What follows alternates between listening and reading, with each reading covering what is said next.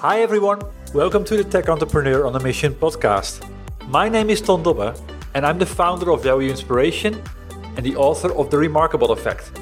I'm creating a tribe of tech entrepreneurs that are on a mission to do something big and meaningful.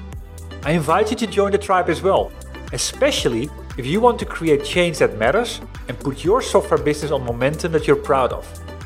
The goal that I have with this podcast is twofold. Firstly, to inspire new forms of value creation by sharing compelling ideas and stories about the potential we can unlock when technology and people blend in the right way. And secondly, share experiences from tech entrepreneurs like you about what is required to create a remarkable software business and how to overcome the roadblocks to do so.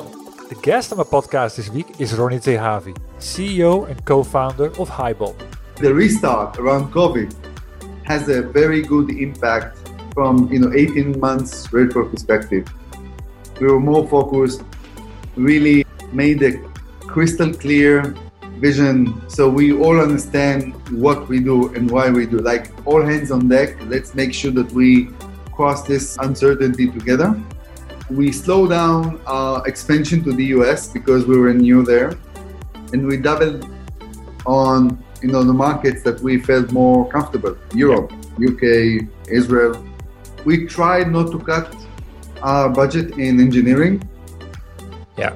Because we knew you know at some point it will be over. So we really want to take an advantage and speed up some other projects that we thought are relevant. This is ronnie. He has over 25 years of experience in multinational high-tech companies Prior to setting up HiBob, he was an entrepreneur in residence at the Silicon Valley based Bessemer Venture Partners. He is a strategic advisor and co founder of Team 8 Cybersecurity, a powerhouse developing disruptive tech in the cybersecurity space. Ronnie was also the co founder and CEO of Contendo, a content delivery network which in 2012, just four years after it was founded, was acquired by Akamai for over $300 million. This is the second time that Ronnie features on my podcast first episode was launched in December 2019. The reason why I invited him again is to hear about his story of what happened after that, and in particular, how they have navigated the effects of the pandemic. We explore what happened with HiBob the moment COVID kicked in in March 2020. How did Ronnie and his management team shift their focus? What became the critical priorities and why? And what decisions did they take to not only survive, but actually come out stronger as a business? By listening to this podcast, you will learn four things. Firstly, the critical things to refocus the business on when a crisis kicks in, especially if you don't know if its behavior will be U, V, or for example W shaped. Secondly, what to do differently to ensure you will come out stronger from a crisis. Thirdly, why you should be on your marks not to BS yourself and how to avoid that in a smart way. And fourthly, why a crisis is a great opportunity to grow the bonds inside the business, the alignment, and everyone's commitment. Hi, Ronnie. Glad to have hey. you on my podcast again. Nice to be here again. How are you? Very well, very well. And yeah, I mean, I saw a post on you on LinkedIn. I reacted to that and it sort of triggered the conversation. So many things have changed. That's what I would like to uh-huh. get a discussion on.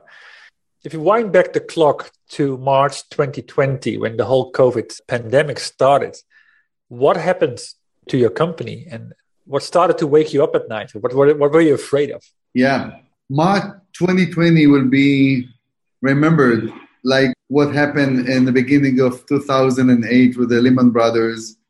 You remember the crisis. I think, like many other companies, everybody were forced to stop and forced to think about what does it mean. The uncertainty was so uncontrollable in a way that you have to predict, you know, what will be next.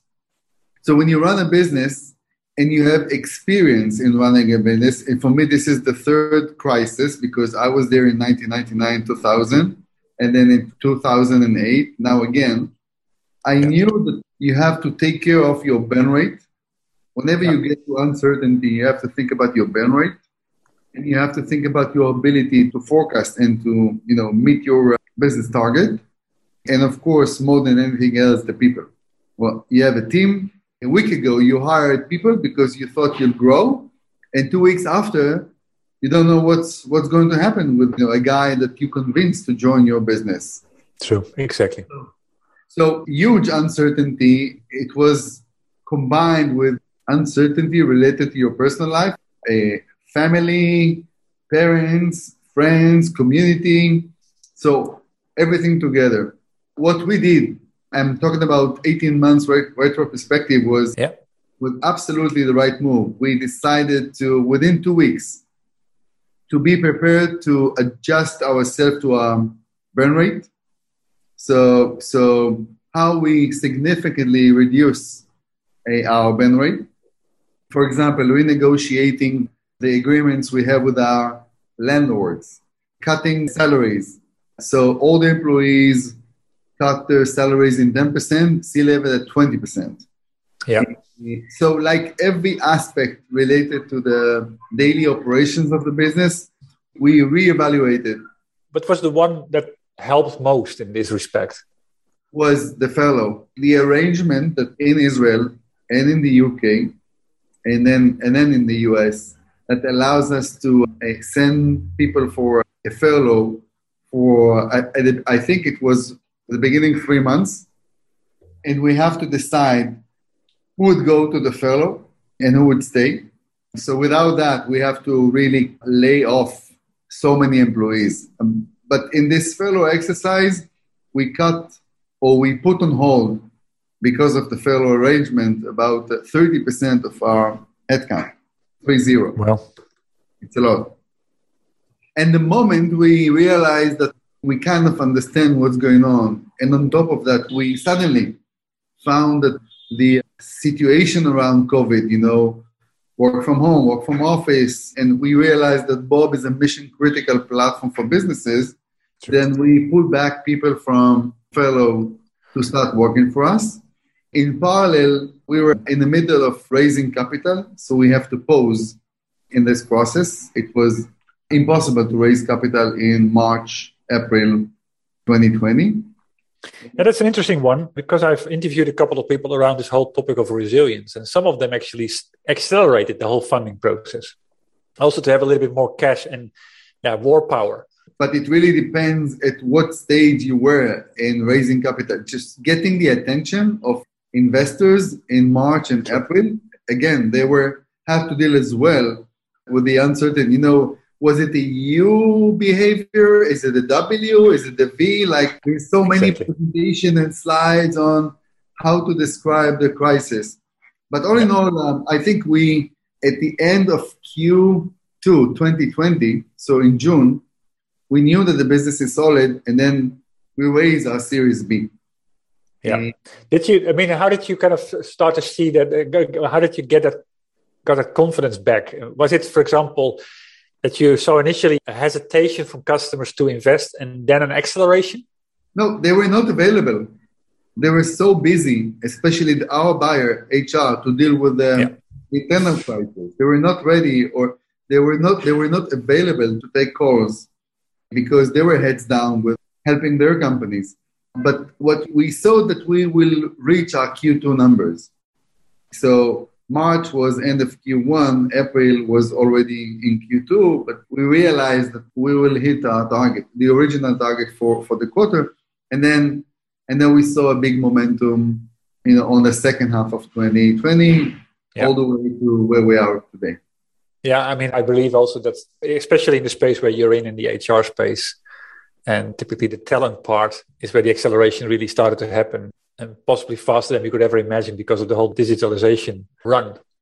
Exactly. Yeah. And, and, you have to react fast, very clear. You have to be extremely transparent with the team, with your executive, you know, come up with a clear plan and objectives and make sure that everybody aligned on what we're doing and why we're doing it. So, for example, we, for all those employees who agree to cut their salaries, we allocated kind of compensation package after we close our B round, you know, thanking them for their contribution to tightening the business in a way.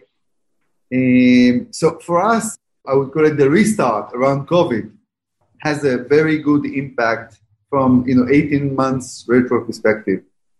We were more focused, really made a crystal clear vision so we all understand what we do and why we do. Like all hands on deck, let's make sure that we cross this uncertainty together. Yeah. So, I mean, to, talking about that, did you do anything specific to further sharpen your vision and to get that alignment really crystal clear, like you say? Of course. We slowed down our expansion to the US because we were new there. And we doubled on you know the markets that we felt more comfortable Europe, yeah. UK, Israel. We tried not to cut our budget in engineering. Yeah. Because we knew, you know, at some point it will be over. So we really want to take an advantage and speed up some other projects that we thought are relevant or we already committing. We also understood in a much better way the challenges around the way people will work through COVID or after COVID. So modules, features related to the hybrid way of work were developed or accelerated while we were facing the outcome of the pandemic mid 2020. And it always it always great to have this is com- something related to the company DNA and culture that is a crisis and people are really sharpening their mind, their thoughts, their actions, the way they manage the team. And I think we were fortunate to, you know, cross this unbelievable storm successfully. And by the way, I don't think it's the end. We will have to deal, you know, with the pandemic in the next coming years. So this, you know, flexibility, hybrid, whatever you call it, will stay with us, I think, for the future. So work from home, work from office, work from anywhere, hybrid, those buzzwords are not anymore buzzwords, they are reality. What interests me, I mean, if you look at how HR is perceived in a company before COVID, after COVID, has anything changed there in oh, terms yeah. of its importance? Absolutely. I think one of the huge impact in the market related to the HR persona. I think pandemic pushed the HR profession to the spotlight. 2020 is the year that HR leaders took the front seat. So think about the important role they have and them taking the lead in discussions and projects related to the company, you know, wider business strategy and, future plans because everything was tied to the fact that the world of work is shifting. You know, the you work from home, you work from the office, the hybrid, how you deal with the employee mental health, how you deal with the work-life balance when you work from home, yeah. how you run HR practices that you were used to do for decades in a face-to-face meeting, then you are forced to do it remotely. Yeah. How you onboard 50 or 100 employees, new employees every month in different offices. How do you do the orientation and you make sure that they're all getting the same level of service from, you know, from the business? So it is true that HR were important before, but I think the pandemic was basically the year that they got the spotlight. And I think for a reason, I imagine if you measure how much time HR leaders were talking in management meetings and board meetings, I would say more than 50% of the discussions were led by HR or the C suite and they were all related to people. It did not happen before. Like you talk about HR, you try to get like data about attrition, retention, salaries. For the business was you leave or you die if you really have the right team and then obviously the right technology to deal with this uncertainty related to the pandemic. Yeah, how you keep the culture going, how you keep performing as a team, rather than individuals. All of these things they start to play a much bigger role. Let me make a small interruption here. Ronnie just made an excellent remark about the essence of having a clear vision in times of uncertainty. Vision is critical to align every aspect of the company and to end up with a situation whereby the total is bigger than the sum of its components. Vision protects direction, it gives hope and trust, it drives energy, and that's required when times get tough. And this is a trait that remarkable software companies master. They understand that together they are stronger, that there is no map, that they all have to step up to battle adversity and come out stronger as a consequence, Being aligned around a strong vision just makes that so much easier. And you can master this trait as well. I have two options for you to start. First, read or listen to my book The Remarkable Effect, and you can find that on Amazon.com. Secondly, get interaction right away and surround yourself by a group of like minded people, tech founders, and CEOs that will help you remove your blind spots, explore new paths, and sharpen your thinking. How? Just visit valueinspiration.com and see the videos where many of your peers share their experiences with our tribe and what they have come to value most. Back to the interview. So, the change came. The market started to, started to react to that. You had two camps. One camp was in the, one camp really had to, had to shift up in terms of getting rid of yeah, the, actually the technology that holds them back. So, how did you, as a yeah, in the stage where you are, what choice did you make to leverage that and to benefit from it, to accelerate your growth? Yeah, I think first of all, it was, you know, don't forget that we went to these challenges as well as, as organization. There's no difference between us and other companies. So we had to furlough employees. We have to move to, you know, work from home and work from the office and the hybrid. Yeah. And, you know, everything, you know, whatever we pitched the industry, we we felt it, you know, on a daily basis. So, so it's kind of give you a perspective and understanding on what other companies, you know, been through the, the pandemic. Yeah. So we find ourselves whatever we prepared and published internally, guides to do or not to do, how you make sure that the managers understand the new role. So it was really obvious for us to why don't we share it you know, with our customers? So we started with best practices internally. What is the right way to furlough employees? And then we use that when we, you know, with our customers and prospects as well. Secondly, when you think about, okay, people now working from home, so how you keep the interaction and the connection with them, how you collaborate with them. So whatever we were forced to deal as an organization, we use that in you know helping our customers you know dealing with this situation. From a sales perspective have you seen maybe a shift in terms of where the focus is or where the balance has gone to like install base new business? Any changes on that level? When you try to define what is mission critical there are you know list of parameters that make it easier for you to understand are you a mission critical yes or no i don't think hr tech were mission critical years back. But I think today, if you don't have the technology and the right technology, then you are you are behind. Yeah, so we saw, for example, we saw that the sales cycle sales cycle became shorter than before. Good. Uh, okay. Indication that it's a mission critical. We saw that exactly. uh, the, the, time go li- the time to go live. So since you signed the agreement until you want to be up and running was was dropped from about 100 days to less than 60 days.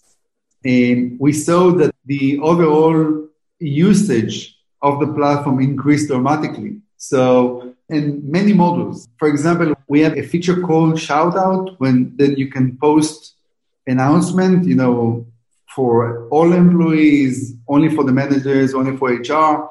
And we saw a significant increase in, in shout outs. It was very important for, for team members and managers to share and to give, for example, kudos to their people. The engagement around surveys was on fire. Companies use surveys again and again and again. And it, it was very clear. I think those who are using the right technology, we noticed that they increase the workforce engagement and communication we saw a correlation between you know adapting the right technology to productivity and satisfaction and more specifically when people are working from home and i think also driving employee culture communication engagement you know those things that were important before but today you live or you die if you really know how to nurture your culture when people are not interacting physically. True, exactly. I'm taking that into account and like playing with that across the last 18 months. I mean, of course, you've ended up in a company that's possibly more remote than it is office based. Have you done any specific changes that help you to get stronger out of, of this phase? What are examples of that? Yeah, so we always believed in flexibility and allowing people to work from home. But it was kind of a nice to have a best practice for specific individuals. But we are today. We are a great believer in this hybrid way of work. We think that flexibility and allowing our employees and our managers to decide about what is the right recipe that works efficiently for them. Two days at the office, three days in the office, and allow people to do five days in the office, or you can work from the office, you can work from anywhere. I think so far we think this is the right decision. By the way, when we talk to our customers, and we have about 1,400 customers, most of them will keep the hybrid, maybe two to three days a week at the office. And we also hear that a company that will insist of getting the people again to five days at the office, it will be more challenging for them to get new talent nor to retain their existing employees. A hybrid was something that was nice to have. It was a kind of a perk you give to your employees, and it become it is best practice, at least for us. Yeah, I completely agree with that. So, I mean, what if looking back at the, the last 18 months and like the lessons, the resilience lessons that you've learned, what do you believe are three or well, you, the, the top resilience traits that you have to develop as a company in order to, yeah, cross those type of challenges? Possibly they're, coming, they're coming more in the future. Yeah. Yeah. It's a great question. I think from the manager perspective, C level, and of course CEOs, I think it's all about building the trust and being transparent with the team. Yep. You have to tell your people, your managers, exactly what do you do and why do you do and where you want where you want to go. So they will know exactly why you're doing stuff, why you are cutting 10% of the salaries, or why you furloughed employees, and why you think it's something that, you know, with the right objective condition, you know, health or whatever, we will recover. So trust and transparency, always great, but they are extremely important in crisis.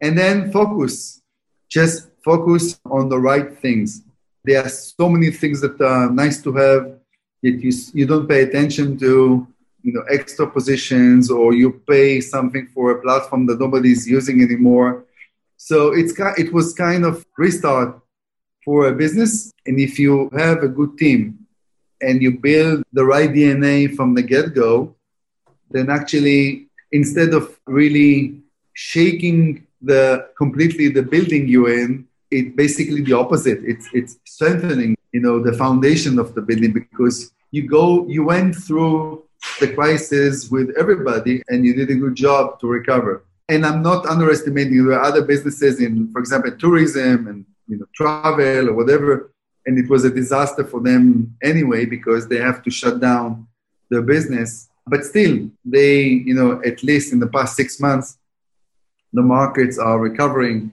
and I'm very optimistic about the about the future. I think what we see right now with the pandemic, you know, in a regular world, it should have taken like four or five years, and everything was really accelerated into weeks or even months. And so we are in, across the board. We are we're in a new era. Completely agree with you. Talking about the aspect of focus that you were talking about, have you done anything different this time to kind of to ensure that everybody gets the right focus? Have you got you make decisions in different ways? Yeah, first of all, don't bullshit yourself. I mean, when you see stuff, you have to read them and acknowledge them, and, and people expect you as a CEO to react. So you have to look at what you see around you, uh, the face value, and, and, and make decisions. Secondly, make sure that your management team are aligned and they really understand the situation and you explain to them the implications of the situation and then trust and transparency Yeah, true. Again and again and again. Like when you talk to your people, you have to talk about everything. You have to share the numbers. You have to tell them how much you burn, how much you would like to cut, why, if you cut A, B, and C, what does it mean about your future? If they understand it and you trust them, they will be with you. That's true.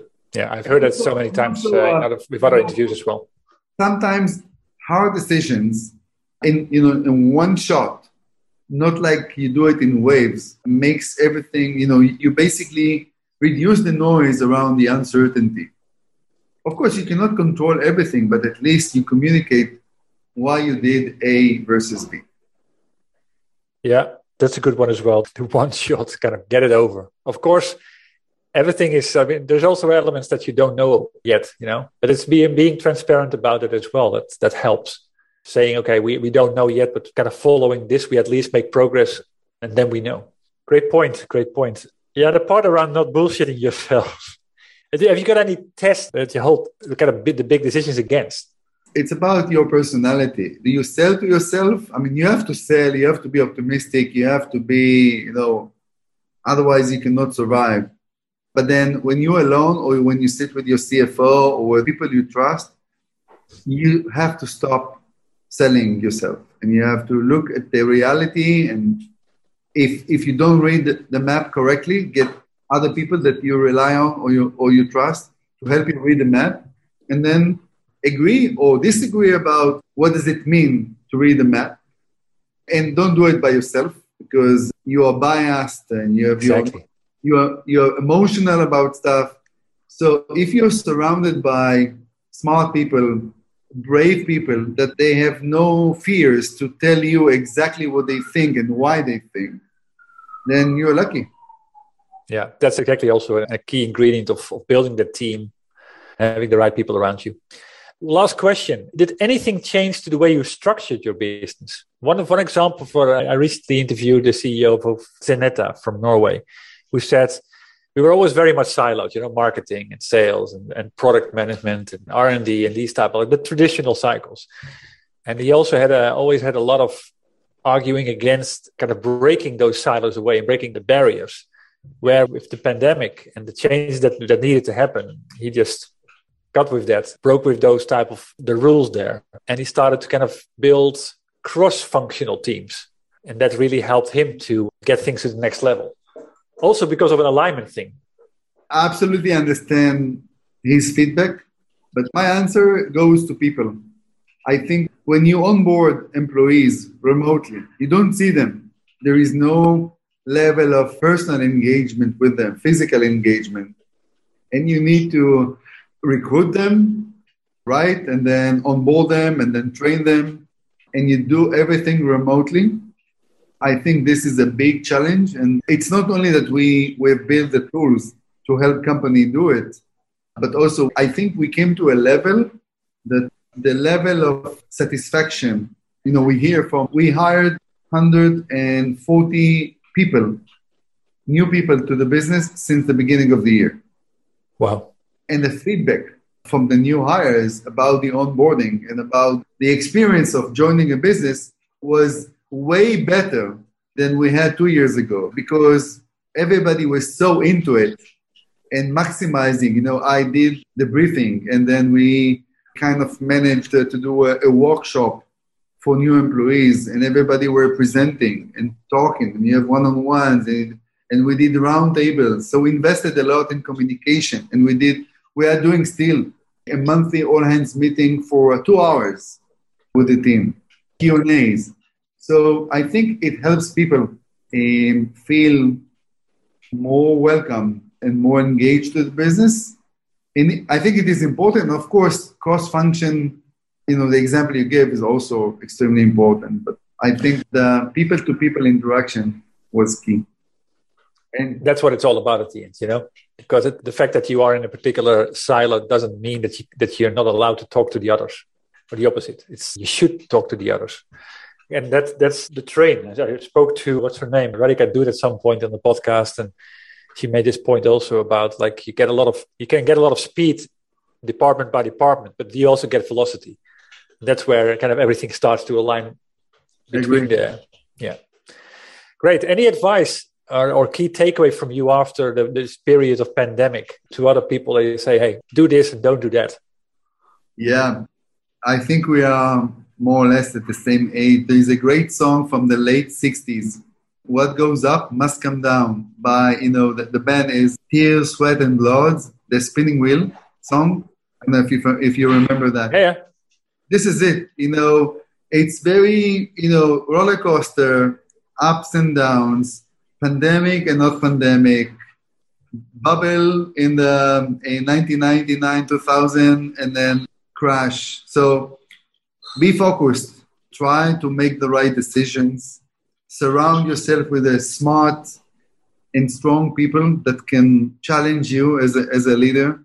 Take care of your people. Be, be honest with them. Be transparent with them as much as you can. Be laser sharp on the business. Focus on not only what to do, but also on what not to do. And also, hopefully, you will stand in the right lane where luck is being delivered. So maybe the, you'll pick the right luck delivery. Exactly. Wise words.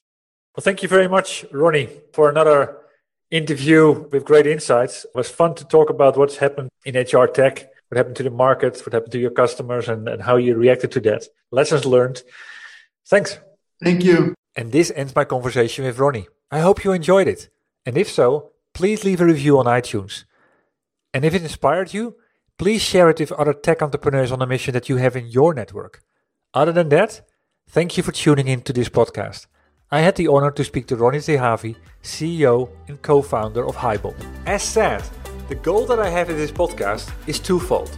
Firstly, to inspire new forms of value creation by sharing compelling ideas and stories about the potential we can unlock when technology and people blend in the right way. And secondly, share experiences from tech entrepreneurs like you about what is required to create a remarkable software business and how to overcome the roadblocks to do so. Before I close, I have two more comments to make. If you know other tech entrepreneurs on a mission that have a story worth sharing, please send me an email at ton.dobbe at valueinspiration.com. Building the momentum all starts with revealing the ideas, and that starts with you. And if you want to know more about my book, or you're interested in joining the Remarkable Effect tribe, please visit my website at www.valueinspiration.com. Thanks for tuning in. And you could do me a big favor by rating the podcast on iTunes or provide me with your feedback directly. I'll see you shortly on a new episode.